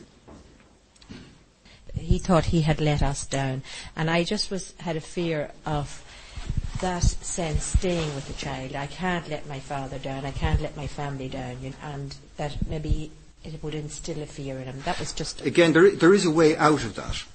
This is getting into parenting, but anyway, when my eldest daughter was about 13 or 14, she was starting to go her separate way, as they do around that age. I said to her that I loved her, and that I always would love her, and there was nothing she could do that would ever make me stop loving her. However, there were many things that she could do that would make me angry or annoyed. But I would never stop loving her. And if, on those occasions where there was anger, to remember that always that the love was still there. And just to tell you this sort of amusing little story, she was about 13 at the time, or 14 at this stage. And she was babysitting for this man. And the man was giving her a lift home and talking to her, and he said, uh, Do you go out to dances? And she said, No, my father doesn't let me. And he said, Well, why don't you? you're 40 now, you should be sort of growing independent of your father and mother. And she said, well, my father doesn't let me and I don't. And he basically ridiculed her for not expressing her independence at that age. It was the last time she ever babysat for him, but anyway. But she ended the conversation very simply. She said, my father loves me and I trust him. Now, when you have that as the solid basis, unconditional love, then you can have a conversation with your son or daughter and say, you've absolutely let this family down. And it's disgraceful and whatever it is. But it doesn't impair the love. Does that make sense? That is undisturbed. It's unshaken. We would also have the conversation that he would always be loved. But still, what shocked me was the sense that he had let us down, which we didn't think he had let us down. You know, so. Yes. Well, my son knew he'd let us down because I told him. anyway, it didn't impair the relationship. And by the way, These are not general rules. That's a particular father to a particular son in a particular situation. At times it would be a terrible imposition to put on the son or daughter that the family has been destroyed and all that sort of stuff. So you wouldn't do that. But in this particular situation, it worked and it was right for. I'd like to ask, regarding the charter, how do you develop the charter and how long? I, I know it should take a couple months, but to get a family involved into the charter, develop that area. I think the, probably the best thing is to say what we did in our own family. So, I mean, what we did was uh, I told them, I said, look, there's this idea about developing a family charter, and I said, I've been thinking about it, and I've drawn up 19 questions, and would we like the idea of stating as a unit what we stand for? And what our goals, ambitions, and contributions, etc. were. So there was a yes response to that. Everybody's given 19 questions to reflect on. Now there could be more questions, but anyway, this particular questionnaire has got 19 questions with plenty of space. And the idea is privately to go away and think about them and to bring the family to mind, not to bring yourself to mind now, but to bring the family to mind as a single entity and to answer these questions as you perceive the family. So, now with holidays and a few other things, I think we met four weeks later. And everybody had filled out the questionnaires, and so people read them out, what they'd written. We all listened to what everybody had to say. And there were quite a number of common things, and there were some individual things, and then various people brought to light things that other people had not thought about. So, as it so happened, I, it would either been myself or my wife, perhaps, but anyway, I was selected as the one to try and bring it all together. So I had the five of them, I read them a, a few times each, and then I laid them out and started to write.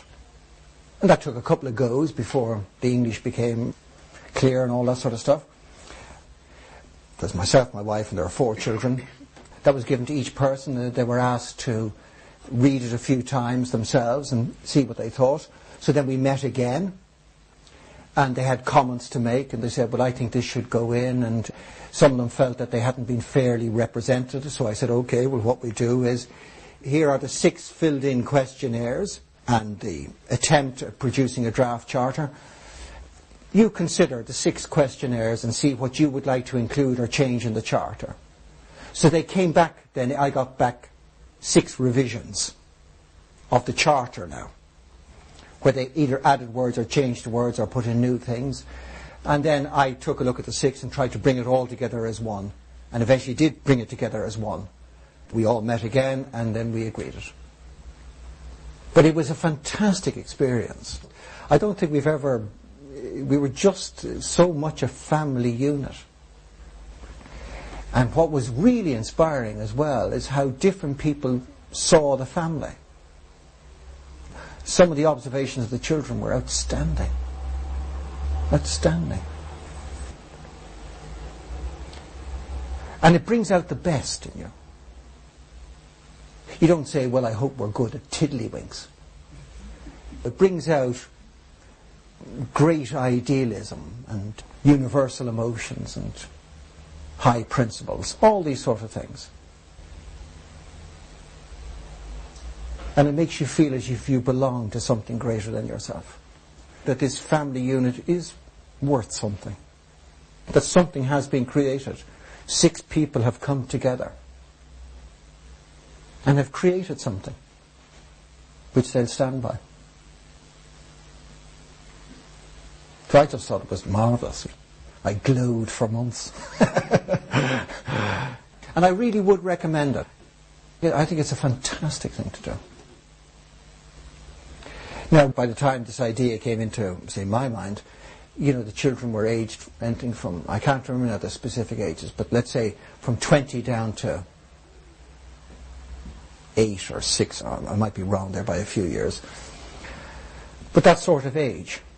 So we had Jessica who didn't understand some of the questions, let's say aged eight or ten or whatever, or six, and her mother had to explain to her what some of the questions. And one, I mean, this is only amusing now, but one of her answers, what, what are the qualities of this family? She said, well, we're all very good at gardening. And mummy's very good at looking at us doing it from the kitchen. so that one didn't make its way into the family charter. The honesty, I mean, even that is a fantastic answer. But the honesty in the answers, and as I said, the individual inputs were, were inspiring. I was really inspired. And sometimes you can think that you're the family, that you or your wife are the family. And then when you hear your children speaking in a really intelligent way, you suddenly realize there are six human beings in this family and not two human beings and four rats. What my wife had to say really inspired me and what each of the four children had to say. I was stunned. We said things that we've never discussed. So I think it was a great opportunity for lots of good to come out of. Does that answer the question? Yes, it does. Yeah. Yes, anybody else? Just you were talking about family and like married and children. Just Yeah. how do you s- suggest the person's a charter who hasn't got that kind of family? What sort of a family are you thinking Well, of? people who aren't married or Yeah. Well, uh, first of all, you don't have to have children to have a family. Most people uh, have parents themselves and they've got brothers and sisters. So you are a member of a family.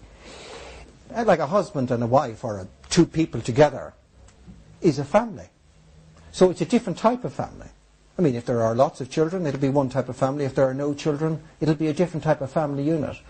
It would just mean it would be a different charter or it would be a different family environment, but it would still be a family. Family is a very broad concept. While I spoke about husband, wife, children, granny and granddad, and that's a very standard situation, I think family is a very flexible concept. The quotation that I used from the Shankaracharya I think is brilliant. Family are, are those who are bound together by love, affection and sacrifice. If you accept that as a definition, so man and woman bound together by love, affection and sacrifice make up a family unit. Yeah, but that's what I'm saying. You know, can you, with siblings, can you, do you know anybody who had a charter around a grown-up family rather than, you know, with a family unit? No, I don't, but I don't think that would be impossible. The only reason I don't is because the only time this is ever used is on the family course. And those who come to the family course tend to be parents, you know, with children. Sometimes actually some grandmothers have come as well. And I remember a particular grandmother who came and I, I encouraged her to gather her family around and see would they be willing to create a charter. So I think it could be initiated by a brother or a sister and say, look, what about doing this? So I think, yes, absolutely. It's just that they don't live together. Yes, know, I don't think you have to. I, I, like, for example, say in our family now, there's three of them are not children, but two of them are now married. One of them has two children herself. That doesn't mean we're still not a family unit. Whether they lived in Australia, we're still a family, albeit we don't cohabit anymore. The time will come when they may wish to establish their own family charter, like the children will decide that they wish to establish one for their particular family unit. I don't think cohabitation is a thing. As I said, if our children lived in Ireland, England, Australia and America, I still think we're a family.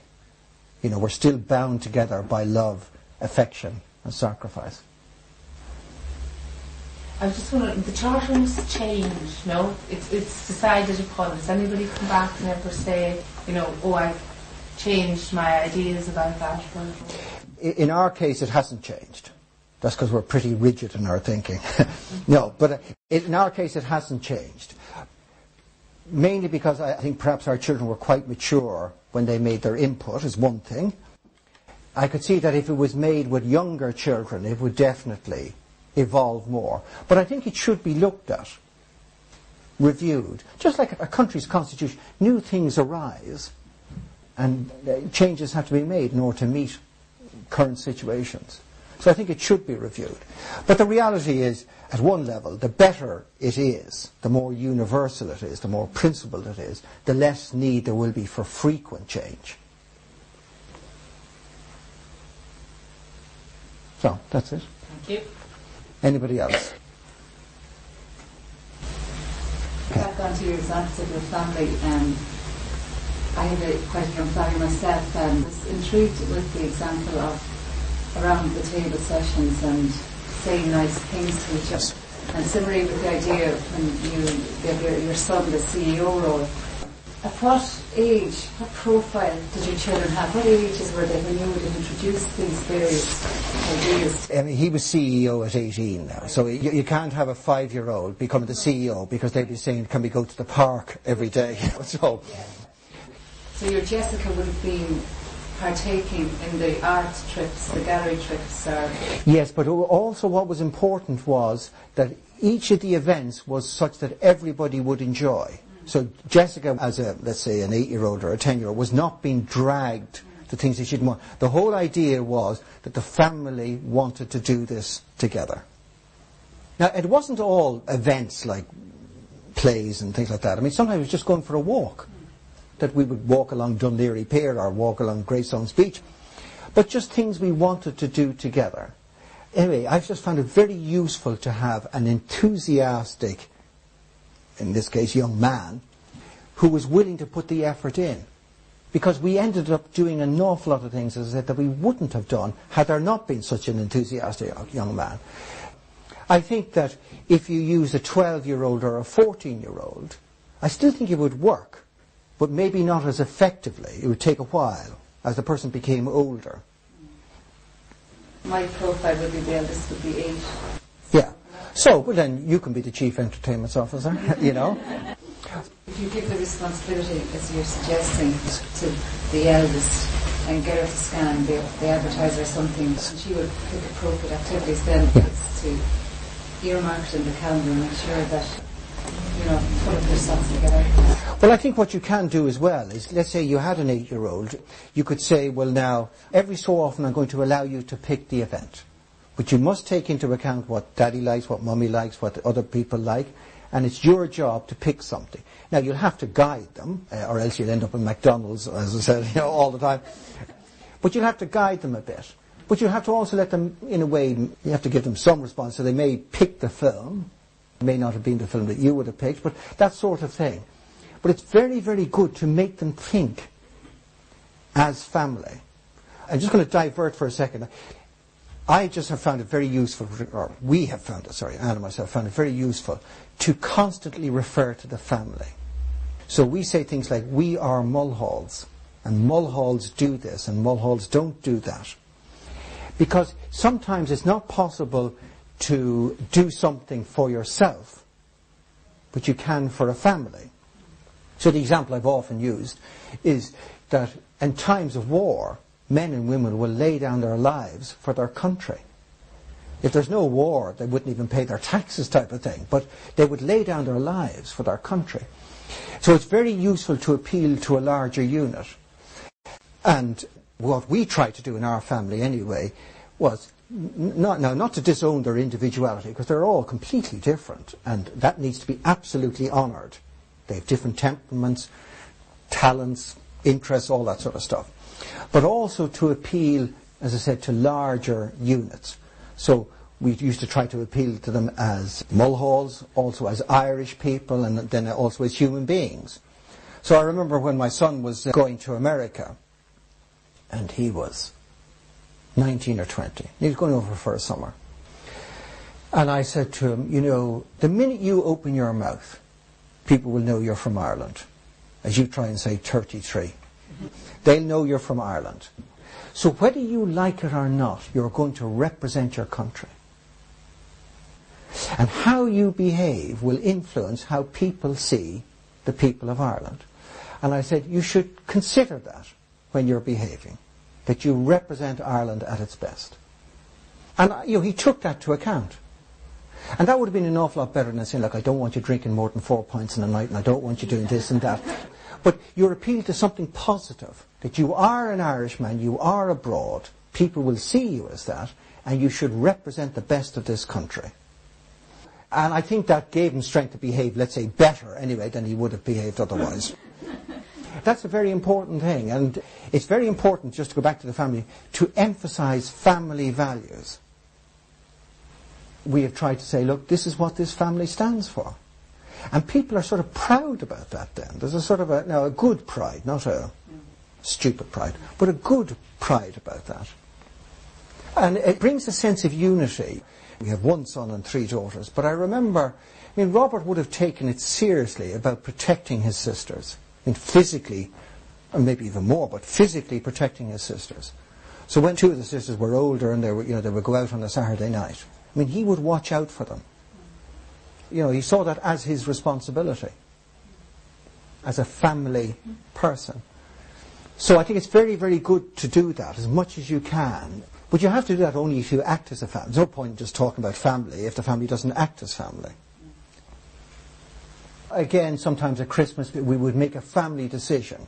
And some of this would be coming from the children now. In fact, it was very hard to live up to their standards at the end. I can remember uh, one Christmas, or the first Christmas anyway, you know, Robert saying, you know, I don't think we should receive presents as we ordinarily receive presents. We have so much, so there's no need. So what we did, we, we bought each other pigs and hens and all these things, you know, for Africa. So I got two pigs for Christmas.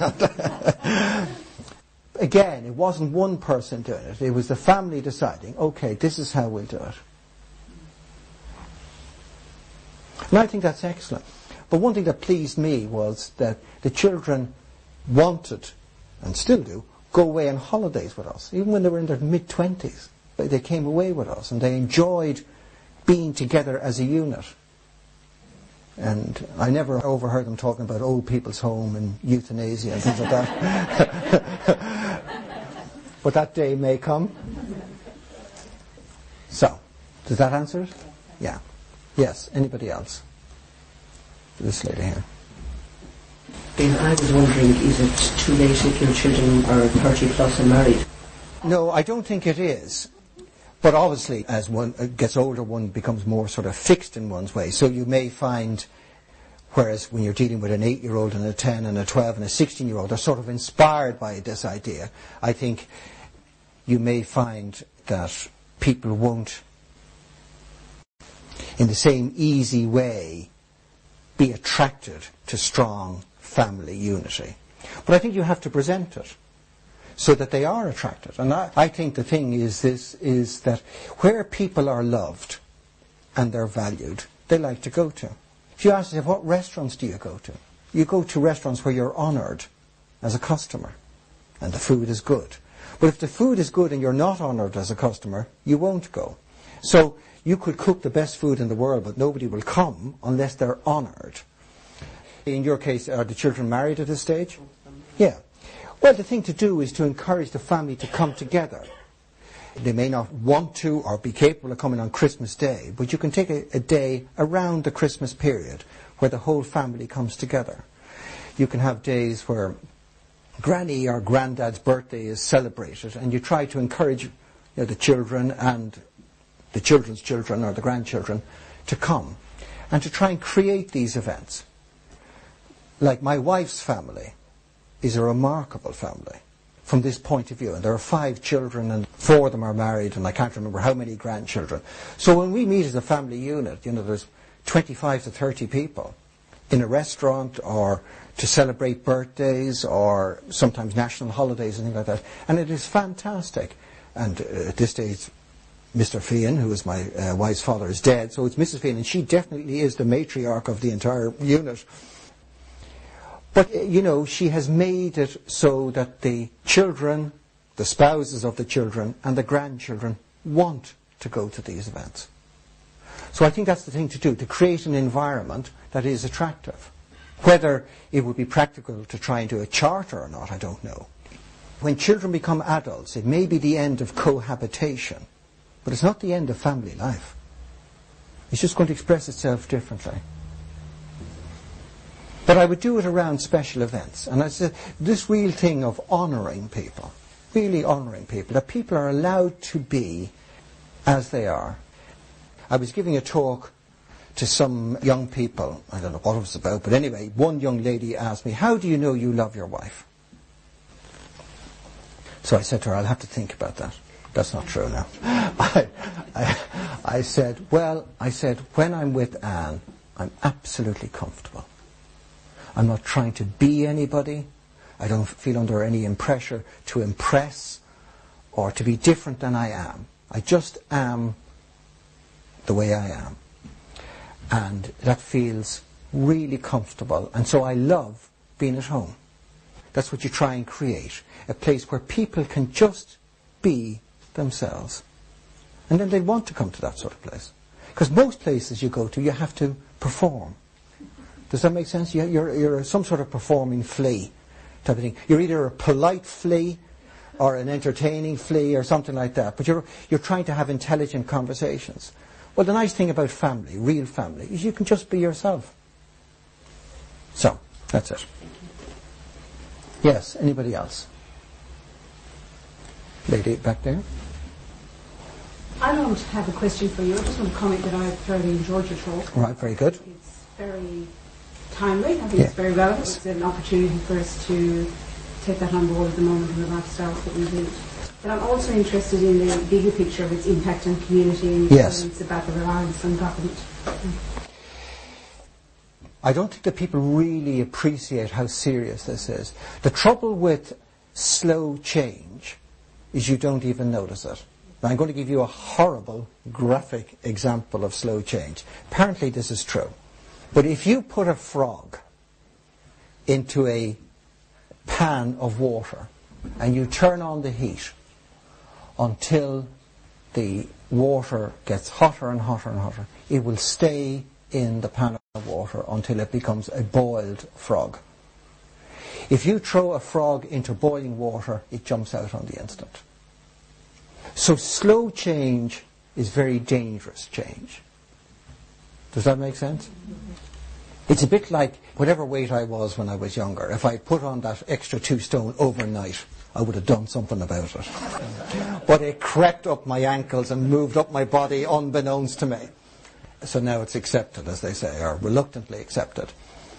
One wants to be very careful about change. And I just say something again, which sometimes people can get angry about this, but you might remember that there was a very controversial situation in Ireland around 1950 with Noel Browne and the Mother and Child Act. And now some of you are too young to remember, but my memory of it fundamentally was the idea was to provide free hospitalization and care for the mother. And when you look at it like that, you can say, fantastic. You know, marvelous that a woman giving birth to a child would be cared for and etc., etc. And as you know, the Catholic hierarchy spoke out against it and from a PR point of view took a hammering at the time and have taken a hammering ever since over it. Anyway, in the School of Philosophy, about 20 years ago, a, group of us who were studying economics decided to look at this event. So we managed to get the newspapers from the Irish Times and the Independent and find what people were actually saying. Now, it was extremely interesting. What the bishops actually said was, now, forget about some of the archaic language aspect of it. It said it is the responsibility of a man to provide for his family. If you take away this responsibility from him, he will become irresponsible. And if a man knows that if he abandons his family, and government will step in and provide all sorts of facilities which he would ordinarily have undertaken, he will more easily abandon his family. Now, in the Western world, the greatest growing poverty section is the abandoned mother. Now, they may not have said it very intelligently, and they could definitely use a, a few PR people to help them say things and all that sort of stuff. But they did point out human nature. It's a bit like if people will clean up the dirt after you, you're more likely to litter. Now, it doesn't mean that they were absolutely right on Noel Browne and his act was wrong. But they made, I thought, a very interesting point which needs to be reflected on. That if government provides housing, and if it provides for education, and if it provides for hospitalization, and if it provides for pension schemes, then the danger is that people begin to neglect these responsibilities themselves. Now, you have to find a way of caring for those who really need to be cared for without making large numbers of people become more irresponsible. I, I do think that government has to be very careful in its policies that it really is promoting family strength. If you don't promote it, you'll have to build more prisons. You'll have to have more Gardaí, more courts, more judges. You'll have to have more psychologists and counsellors and all of these sort of things. When you take godparents away from your children, you take away two amazing friends. Amazing friends who are not prejudiced by sentimental love. You know, despite my best efforts, when my children were stating what their careers are going to be, you're hoping that they're not going to be ballet dancers and artists. Because all artists starve to death and go insane. You're hoping that there's going to be some money and security. Despite the fact that you willingly tell somebody else, follow your dream. when it comes to yours, just follow the pension scheme and the security. But nowadays, godparents are nothing, if I may say so. Well, I'm sorry, I'm sure some godparents really fulfill the role, but most of it is you just pick your sister and his brother type of thing. And it's a complete waste of time. Two amazing people who could play a remarkable part in people's lives. Grandparents. People move away. Yeah, they move away from their parents. They move to different countries. They move to different cities. And so grandparents play a very little role. Well, you know, grandparents are amazing. Th- it's an amazing function. I happen to be a grandfather now twice over. It's an amazing function. I think it's just fantastic. And I think it's excellent for the child because it doesn't have that tightness which can sometimes get into parenting. So it's very important that government supports family life. It'll make government life much easier as well, by the way. Nowadays, you know, nursing homes and creches. Then we want tax relief so that we can put people in nursing home tax relief and put them into creches. Some of it you can see is necessary, but some of it is simply an abandonment of family responsibility. Mr. Maclaren, the man who founded the School of Philosophy, told me this, and to me it seems to be true. He said that insurance came into existence with the decline of community responsibility. You ever see the film Witness and the Amish community? And when I think the people got married, so everybody built the barn. Nowadays, you couldn't rely on your neighbours to rebuild your barn, so you now need an insurance policy. When parents began to not really care for their children as they were growing up, they created the very need for pension schemes because they could no longer trust that the children would care for them in their old age. This is what happens. If you're going to spend all your money on your luxuries, well then that's what your children will do. And then you'll become a real unaffordable luxury. I mean, I made a decision, I just say it's only a personal decision, but I made a decision as a young man that I wouldn't have a pension scheme. And I told my son when he was about five that he was my pension scheme. right? I said, you have no idea how much I'm investing in you. there are three girls as well. I told them, you are the pension scheme. That's the reality. I said, the one thing that I can trust is this, that if your mother or myself fall on hard times, that you will not abandon us. But I said, I don't trust that an insurance company or a pension fund will do that for me. But I do trust you. tell you another thing that we just say in the parenting. Now, this is very harsh, and whether it's absolutely true or not, but it's a, it's a good point and it's good to reflect on it. On the parenting course, I tell the parents that the practice of abortion and putting young children to creches and daycare is absolutely mirrored, or will be absolutely mirrored, by euthanasia and old people's homes. It's just the other end of the spectrum. And you will be put into an old people's home for exactly the same reasons as the child is put into a creche. Now the interesting thing, when I tell that to the parents, none of them ever think that their children will put them into an old people's home. Because you look, I'm so entertaining and I'm so interesting and why, why wouldn't people want me around? I don't eat too much. I'm willing to watch Coronation Street if everybody else wants to watch it. So why would they put me into an old people's home? But they do. they put lots of people into old people's homes. who shouldn't be in old people's homes. And why? Because it's a bit of trouble. And what are the reasons? Well, they'll have a better social life.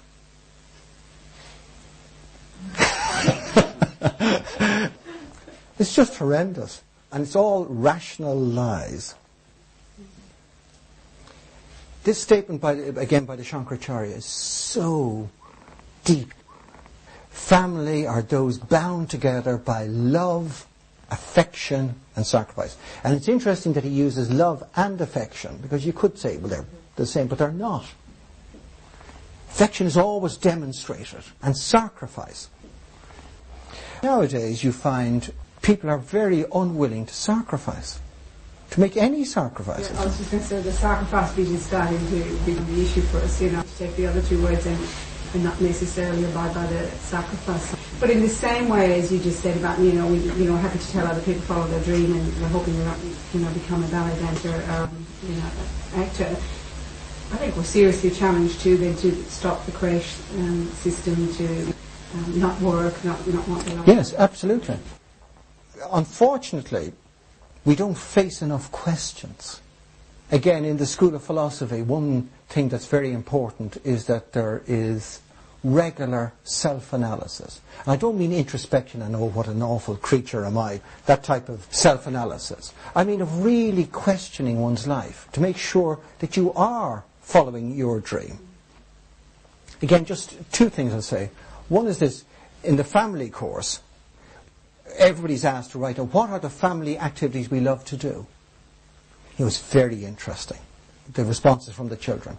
They are not things like going abroad on our holidays. They are things like playing cards together, going for walks, when you push me on the swing. All inexpensive, simple, joyful activities. Because that's what children really want. They want your company. They want to know that they're valued. You know, bringing them to Disney World so that the rest of the world can entertain them. What about you entertaining them? And you see, if you don't learn to be entertaining, you will end up in a nursing home. you know?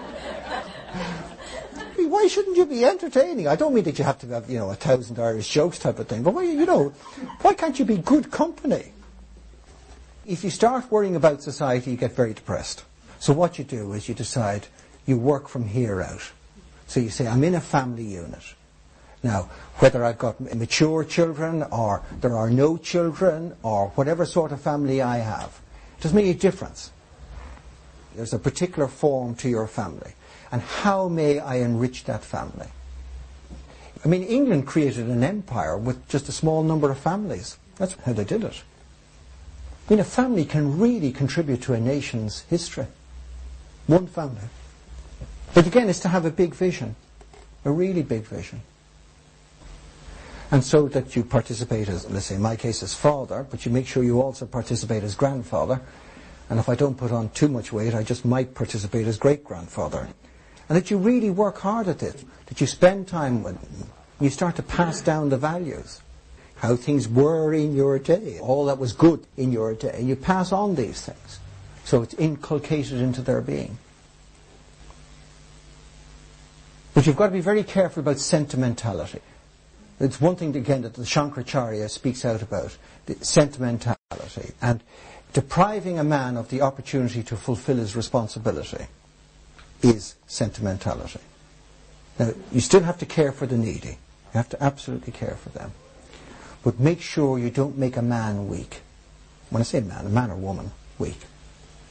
I just wondered if you wanted to comment on, it just occurred to me to sidetrack, um, the strengths-based philosophy, or if that's something you... Um, what's it called? Strengths-based, like that we would work from a strengths-based philosophy in the way that we, eh, either in families, it's sounding like it's very to what you're saying tonight, um, but also in communities and in the way that we empower communities. Yeah, I mean, I haven't heard of it. Again, one thing that the Shankaracharya said, he said, always think of what you can do, not what you cannot do. It's marvellous when you see husband and wife complementing each other. So that you know, the various talents are allowed to express themselves. And again, you've got to be careful with this sentimentality of, and I just make it between husband and wife now, that half the cooking should be done by the husband and half by the wife. Unless both are excellent cooks, it means that people really hate being at home three days or three and a half days a week. Whoever is best at something should do it. You don't say to the heart surgeon and the plumber, look, the heart surgeon, you do the first half of the operation and the plumber, you do the second half. Whoever's best should do the entire operation and you certainly don't let your heart surgeon near the plumbing. The plumber should do it.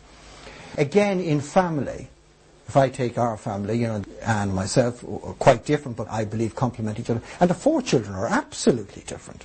But they have fantastic qualities. And the whole thing is to get them to work as a unit without loss of individuality now. And then it's a bit like twigs that you bind together. You can't break them. It's very important to look to your talents. And by the way, if you are going to be a ballet dancer, that's what you should be. And if you're going to be an actor or an actress, that's what you should do. Because the one thing that is absolutely true is this, is you cannot follow a career unless your heart supports it. Now you may have an, a job and you may get a salary or an income, but you won't have an occupation for your heart unless your heart is involved. I'll just say this is an amusing thing, but Oscar Wilde said, if you marry a woman for her money, you will earn every penny of it. and if you work for money, you will earn every penny of it, and it will take everything from you. If you just think of some work that your heart doesn't support, it drains you. It leaves you with nothing. No matter what it is. It could be a very small job, but if you hate to do it. So it's very important to do what you love. And it's very important that a family environment allows that courageous expression. What you don't want is you don't want children believing that they are workers for an economy. That is a terrible thing to do to a human being. A human being is not a worker for an economy. The economy is not God, so you don't become slave to an economy. You came into this world with a purpose you know, a particular, unique purpose as well as a overall human purpose. And the idea is to find it and express it gloriously. And family is your support. That's the marvelous thing about family. So much is possible. Six average people working together can be a glorious unit. I mean, we've done it with soccer teams and rugby teams for years. Yes, anybody else? All right. We leave it at that. Thank you very much.